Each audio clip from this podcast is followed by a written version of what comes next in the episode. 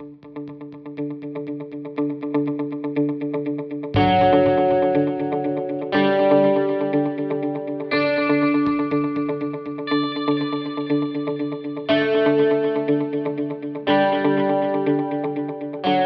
les amis, comment ça va? J'espère que vous allez très très bien. Ici c'est Gabi et aujourd'hui on va parler d'un sujet assez polémique euh, euh, dans tout le monde. Euh, c'est donc le sexisme ou le machisme comme on le, on le connaît au Brésil. Et plus spécialement le, le sexisme en France, donc le machisme en France. C'est parti. La première fois que je suis arrivé en France, j'étais bien surpris.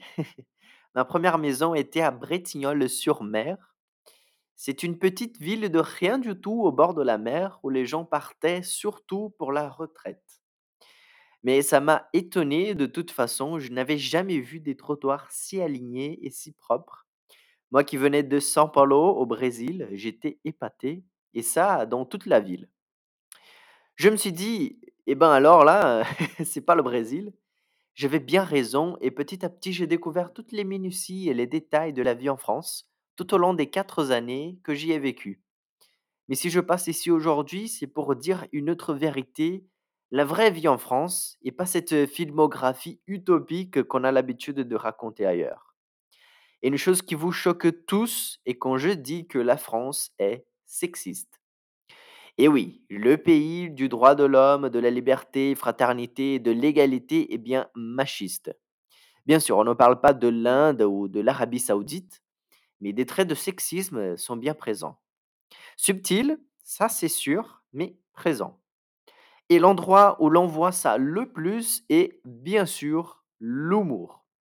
Alors euh, Gabi, pourquoi l'humour? L'humour parce que l'humour est un outil incroyable pour nous montrer la limite de l'acceptable dans une culture.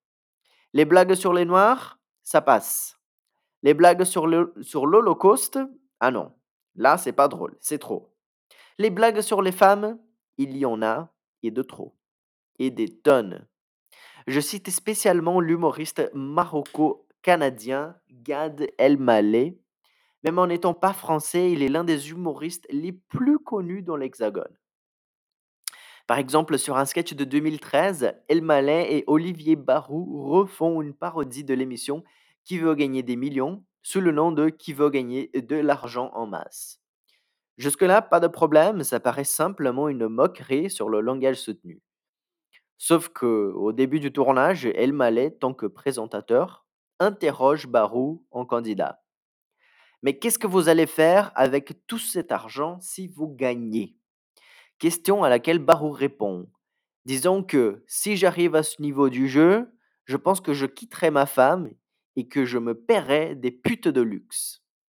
Eh oui, c'était censé être comique. Et pourtant, heu, je suis un fan de l'humour absurde et illogique français. Il Mallet demande, heu, lorsqu'un pan pancake tombe dans la neige avant le 31 décembre, on dit que c'est une kippa surgelée ou un frisbee comestible. Franchement, si c'est pas génial ça. Alors on peut bien, heu, répliquer: «Mais voyons donc, ce n'est qu'une blague, il ne ferait jamais ça de sa vie, il n'irait jamais aux putes». Bon, tout d'abord, on ne sait pas ça. Mais disons que vous avez raison. Barou est un homme raisonné, supposition dont on n'a aucune preuve. Le fait que tu ne fasses pas de mal à quelqu'un sert d'excuse à diminuer sa situation de précarité? Alors moi, je ne crois pas. Ah, mais Gabi, il y a des femmes qui se font prostituer volontairement.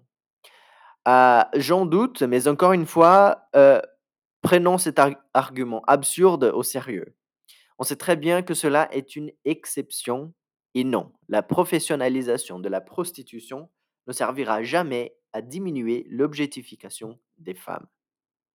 Et c'est là toute la question du débat. En fait, il ne s'agit pas de justifier une vision de monde réductrice, mais de porter lumière à un sujet délicat qui atteint notre société et peut-être de rendre la vie réellement plus égalitaire et humaine.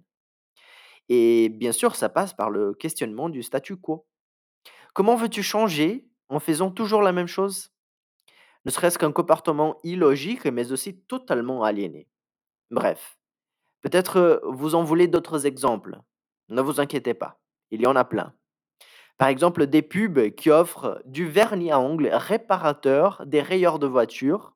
Eh bien oui, les femmes conduisent toutes mal, si vous ne le saviez pas. Ou par exemple, les chiffres de référence sur les violences faites aux femmes, ne serait-ce qu'en France. 213 000 femmes subissent des violences conjugales toutes les années. 94 000 subissent des tentatives et des viols. En 2010, la France comptait environ 125 000 femmes adultes ayant subi des mutilations sexuelles. Donc oui, il existe du sexisme et de la misogynie en France, même s'il va mieux qu'ailleurs dans le monde. Et rappelez-vous que parler d'une femme est bien différent de bien parler d'une femme. La lutte n'est pas encore finie. Je remercie les femmes qui m'ont aidé pour la recherche et bonne journée à tous. Au revoir.